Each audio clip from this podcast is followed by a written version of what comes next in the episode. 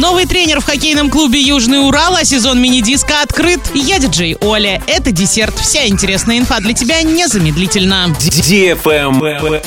News. Главным тренером хоккейного клуба «Южный Урал» утвержден 49-летний Владислав Атмахов, который в прошлом сезоне входил в тренерский штаб хоккейного клуба «Горняк». Он воспитанник Екатеринбургского хоккея, выступал в качестве защитника, провел 11 сезонов за хоккейный клуб «Автомобилист». Также играл в хоккейных клубах «Кедр», ЦСКА ВВС, «Молот Прикамье», «Спутник» и «Торпеда». Всего сыграл 397 матчей и набрал 85 очков. С 2011 года перешел на тренерскую работу. Игровую карьеру завершил в «Автомобилисте». Является главным тренером команды «Буревестник». Это сборная команда Уральского федерального университета, Курганского хоккейного клуба «Юниор» и молодежной команды «Авто». В прошлом сезоне являлся ассистентом главного тренера хоккейного клуба «Горняк» УГМК.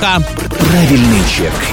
Чек-ин. Радиостанция DFM Орск представляет мини-диско. Теперь потанцевать на всеми любимой дискотеке можно будет не только в Орске и Новотроицке, но и в Гае. Запоминай время и место проведения дискотеки в своем городе. Орск, Центральный парк культуры и отдыха имени Полиничка, пятница, 19.00. Парк строителей, суббота, 16.00. Парк Северный, суббота, 19 часов. Новотроицк, парк металлургов, суббота, 18.00. Гай, парк культуры и отдыха, пятница, 18 часов. Без возрастных ограничений. На правах рекламы генеральный партнер акционерное общество «Уральская сталь». Партнеры пиццерия «Уна Пицца», Центр детских развлечений «Непослушный замок», компания «Тиньков», кондитерский цех «Винни-Пух», ООО «Орский завод металлоконструкций», такси «Максим» 77 77 77, салон интерьера «Царь дверей». На этом все с новой порцией десерта специально для тебя. Буду уже очень скоро.